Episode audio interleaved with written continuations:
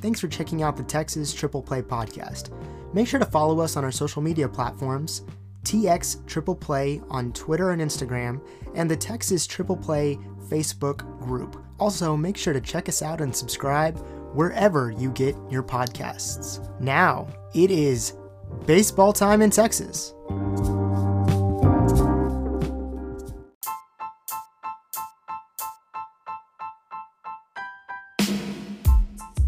Welcome to the Texas Triple Play Podcast. I'm your host, Ben Staten. I have a very special episode for the listeners this week. I know normally on this show, we talk Astros baseball, Rangers baseball, minor league baseball in the state of Texas.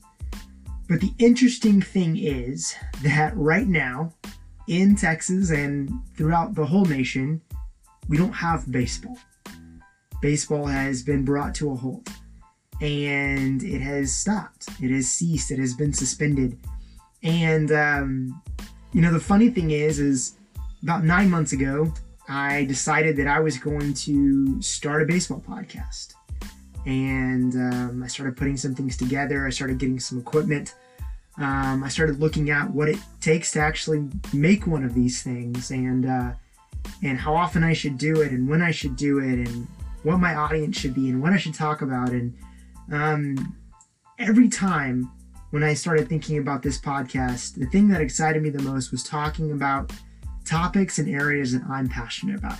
And when I started this podcast, um, the thing that excited me the most was the Astros, the Rangers, and minor league baseball, and that hasn't changed. I will be moving, continually moving forward um, with Astros content, Rangers content, and minor league content as we get it here first I will keep y'all updated over the next few weeks, months, and hopefully years of the latest in all three of those fronts with the Texas Triple Play podcast. But right now, considering that we actually have a lack of content uh, and news in and around the game of baseball, um, I thought this would be a good time to do something that is kind of cool, and that is uh, a brief mini series over something that I'm also also passionate about about the game of baseball, and that's baseball history. The interesting thing, as I continue to talk and interact with people around this podcast and through this podcast, is yes, you're Rangers fans, yes, you're Astros fans, yes, you're fans of minor league baseball, but we're fans of the game. We're fans of the history of the game. We love talking about the greatest moments when we almost won or did win, when we could have won, when we should have won. And it's those moments that no one can ever take away from you, those memories that no one can ever take away from you. And our history of the game is something that's so special. It's something I think that we should appreciate, we should understand, and we should be aware aware of. And in the unique time that we're in right now, with baseball being at uh, suspension, being stopped, I thought it would be interesting to look at the history of baseball and pick out five or six times that baseball or the world around baseball stopped and the effect that that had on the game. So, over the next five weeks, five to six weeks, we'll be doing a mini series called When the Game Stood Still, which I will be doing just that. Be looking at these different moments in time and how they impacted the game of baseball and I'm excited to bring that to you. Um, it's something new, it's something fresh, it's something I've never done before. Um, and honestly, something that um, I didn't know if I was ever going to have the chance to do, maybe in an off season somewhere. Um, but now seems like it's the perfect time. So, um, without further ado, let's go ahead and move into the new mini series, When the Game Stood Still.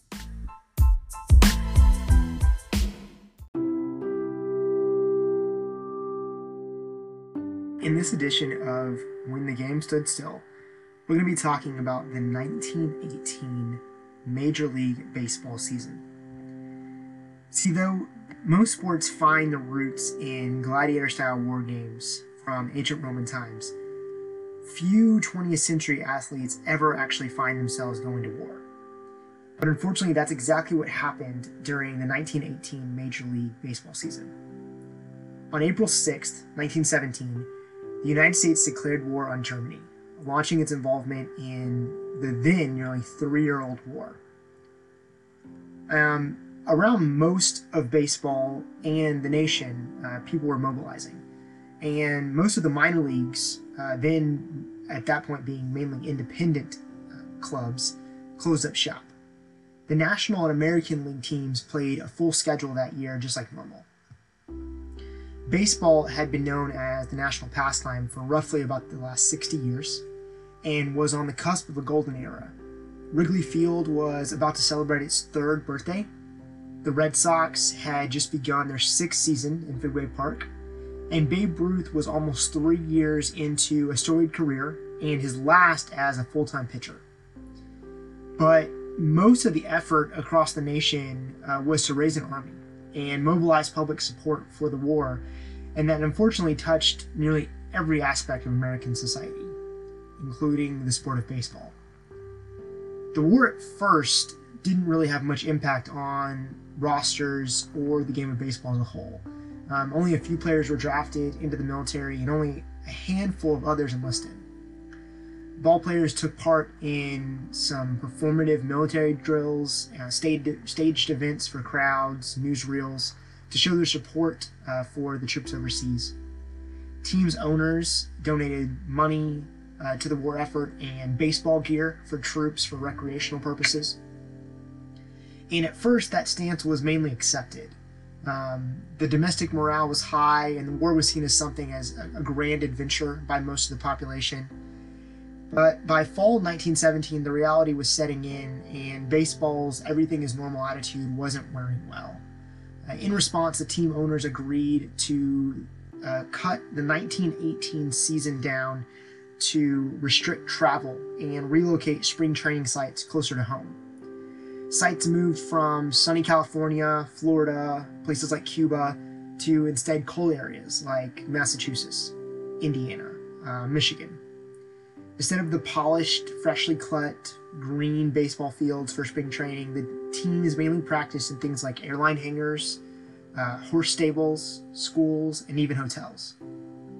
And because of the travel restrictions, players would hold expedition expedition games against pretty much anyone they could find, uh, including young schoolboys, factory workers, uh, field hands, and there's even a story of a team scrimmaging an all-girls baseball team.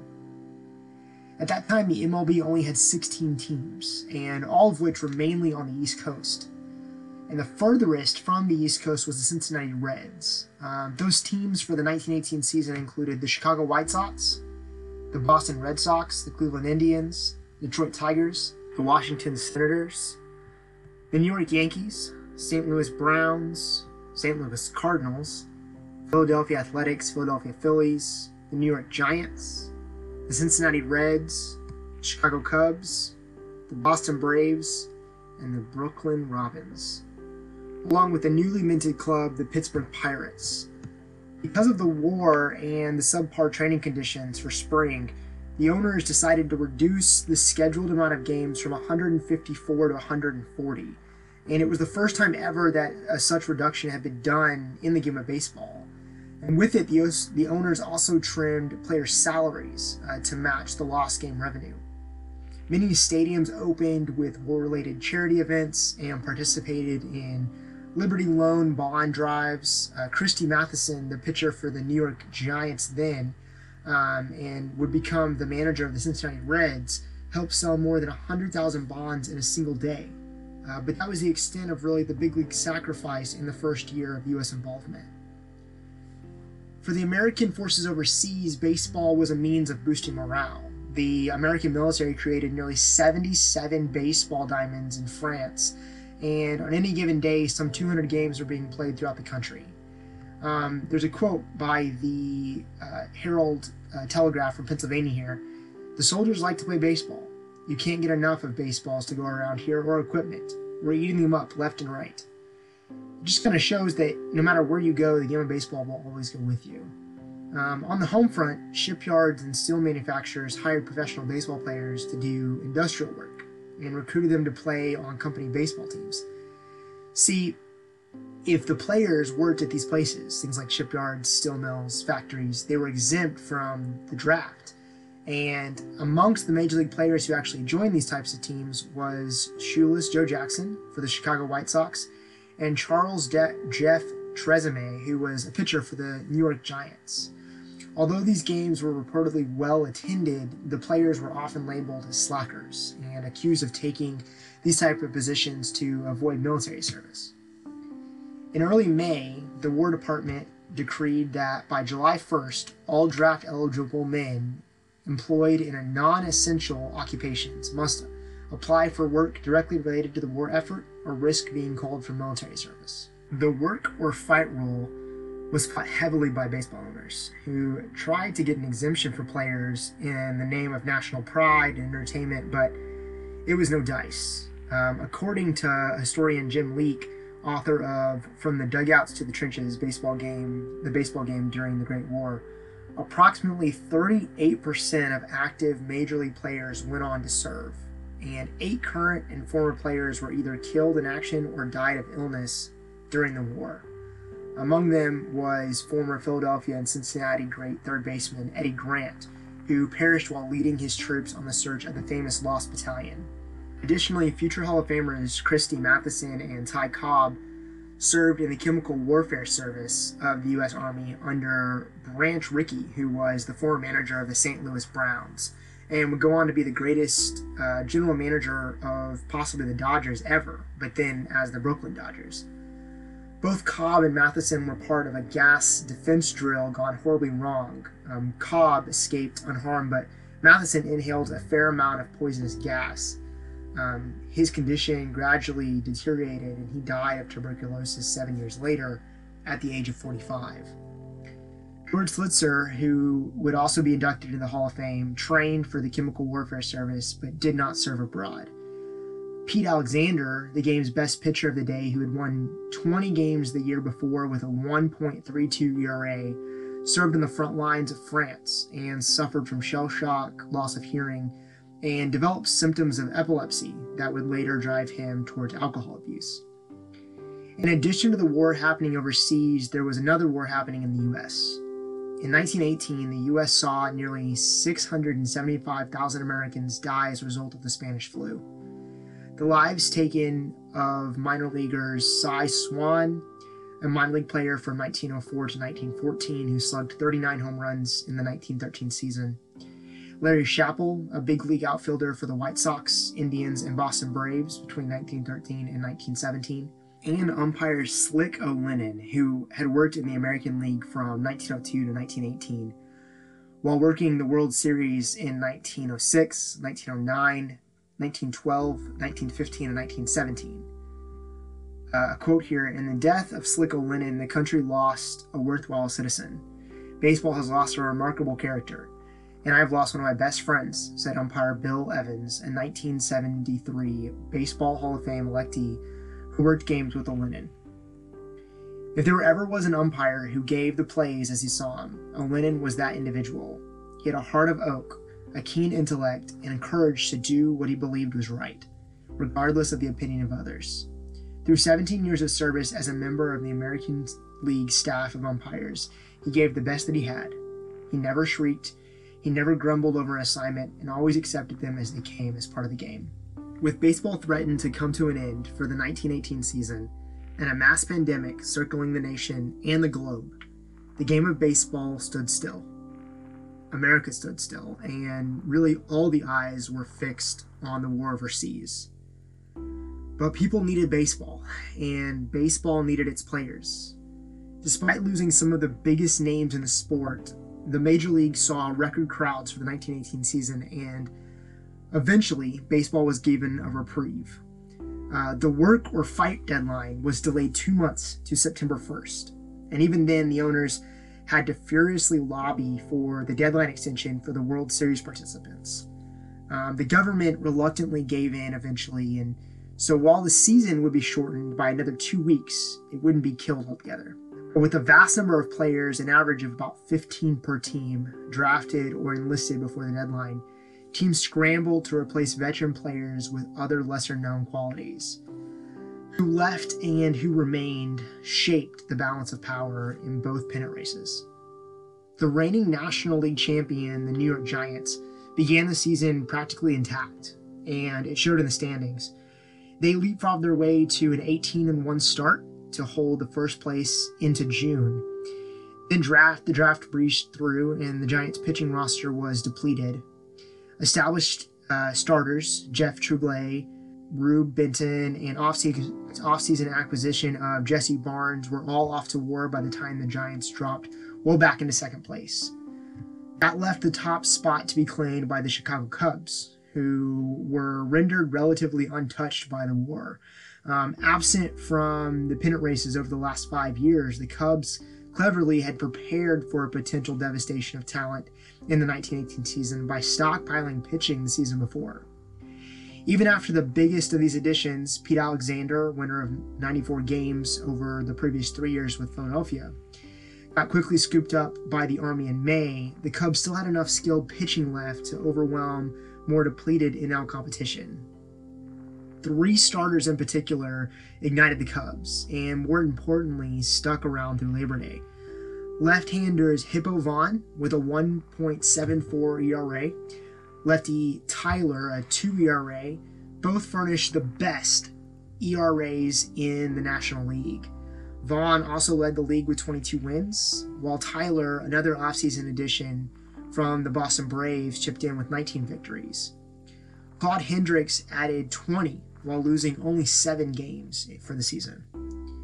Chicago's pitching helped make up for its medium output from a virtually no name offense. As a team, they only averaged a 232 batting average and was near the bottom of the league in runs scored and home runs. Across town at Comiskey Park, the fall of the Chicago White Sox was just starting as the rise of the Cubs was coming up. At full strength, most people agree that the White Sox are made the best team in the American League, but now they were handicapped like everyone else. The Sox had lost most of their star players, while those left behind suffered from off year performances. Guys like Joe Jackson, Eddie Collins, uh, Lefty Williams, Red Faber, and Happy Felsch were all eventually scooped away by the military. Eddie Clase never heard from the draft board, and his president's missed was missed instead on the field. Um, after winning 28 games the year before, he managed only 12 victories against an American League high 19 losses. The White Sox crashed to sixth place, 10 games under 500. Among strong American League contenders, the Boston Red Sox initially looked too depleted to be a serious threat uh, to anyone in the American League. Player manager Jack Barry was gone before the season started, as was left hander Duffy Lewis, who was perhaps Boston's best everyday hitter. Former International League president Ed Barrow replaced Barry as manager and looked around for someone to fill Lewis's shoes in the outfield. Right fielder Harry Hooper suggested to Barrow that he look internally and Barrow responded by selecting to move a starting pitcher from their starting rotation to the outfield. That pitcher's name was Babe Ruth. The 23 year old Southpaw had blossomed into one of the American League's best pitchers in recent years, and moreover had showed a tantalizing promise at the plate. Ruth not only hit as well as everyday players, but he showed unlimited power. Um, in his first three full seasons with Boston, Ruth averaged a home run every 39 at bats, while most of his teammates had a 457 at bat to home run ratio. Hesitant at first, Barrow slowly began to play Ruth routinely in the outfield, crossing his fingers that Ruth would deliver while the rest of his young, talented staff wouldn't get swept into the service. Barrow's hopes paid off on both accounts. The Red Sox survived a close pennant race with Cleveland to join the Cubs in the World Series, and Ruth became the only Red Sox player to bat 300 while also hitting 11 round trippers. Ruth had two other home runs reduced to triples because during that time, each hit in extra innings with a man on first base would essentially become a triple because they only counted the run scored and not the home run as well. The season earned Ruth his first of many, many home run titles, and his slugging percentage, 555, easily outdistanced all other major leaguers. He also led the entire league in extra base hits with 56. On the mound, Carl Mays was 21 and 13, Sad Sam Jones 16 and 5, and Bullet Joe Smith was 15 and 15. And they stuck around despite the draft and was able to help the Red Sox lead a superior pitching squad. Ruth even managed to leave the outfield and take the mound 20 times in 1918, winning 13 times, losing 7, and producing a strong 2.21 ERA. The career of Babe Ruth, the dynamic pitcher, was coming to an end, but the career of Babe Ruth, the amazingly dynamic home run hitter, was about to begin. But first, the 1918 World Series would give him one last opportunity to showcase his talents on the mound. Ruth started game one and silenced the Cubs with a six hit, 1 0 shutout, setting the tone for the very low scoring World Series. But it wasn't baseball that day that provided the greatest highlight. It was the singing of the Star Spangled Banner during the sixth inning stretch that really drew everyone's attention. The New York Times described how the afternoon yawn of the spectators was broken up and what happened next. The yawn was checked and the heads were barred as the ball players turned quickly about and faced the music. First, the song was taken up by a few, then others joined. When the final notes came and a great volume of the melody of the crowd rolled across the field, it was the very end that the onlookers exploded into thunderous applause and rented the air with cheer that marked the highest point of the day's enthusiasm.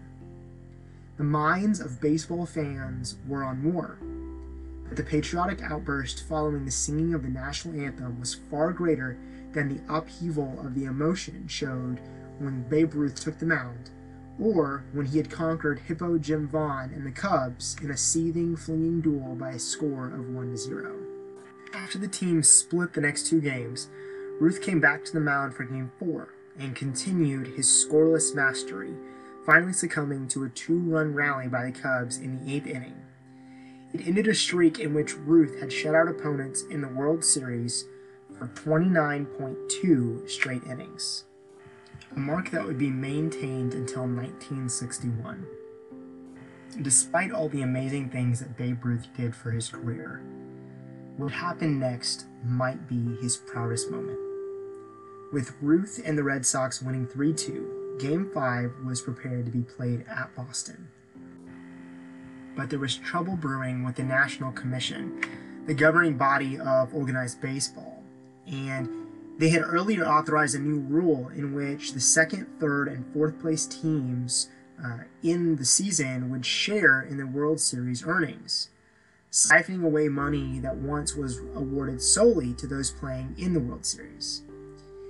It would have helped had the owners told the players of this new rule, but they hadn't.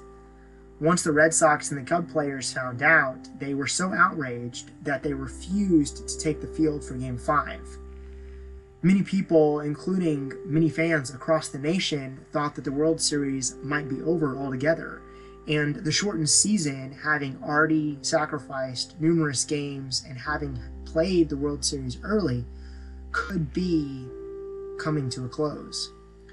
American League President Ban Johnson, in a less than sober state, entered the clubhouses and, lowering his booming voice upon the players, took upon himself to point out a few interesting things. He said, why cause a stir over a few hundred bucks when Americans were dying overseas? This gave Babe Ruth an idea.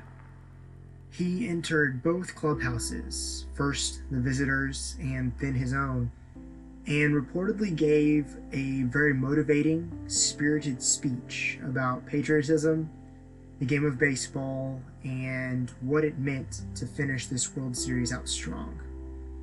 He then by unconfirmed reports, papers, and eyewitnesses, stated to numerous players that he would play for nothing, that just the game of baseball itself was enough. The payout to the players in the 1918 World Series would be the lowest ever $1,102 for the Red Sox and $671 for the Cubs. The Red Sox would eventually win the World Series in six games, their fourth championship in seven years and their last in nearly a century. The baseball season and the World Series would end on September 11, 1918. And shortly after, on November 11, 1918, the war too would end. The 1918 season will always be remembered by war, death, and uh, obviously a shortened season. But we saw some amazing accomplishments throughout the sport. Babe Ruth led the game in home runs with 11, which was a record at the time, a slugging percentage of 555, and extra base hits with 56. Ty Cobb would bat 382 in just under 100 games and lead all, bat- all batters in on base percentage. Walter Johnson, a pitcher for the Washington Senators, would lead pitchers in wins, 23, ERA, 1.27, and shutouts with 8 along with also pacing all pitchers in the strikeout category with 162. He also carried the game's highest wins above replacement for any player in that season and would be considered the best player in the sport during the 128 game shortened campaign. Baseball as America knew it and many of its players would return following the war. But that's a story and a time for another day.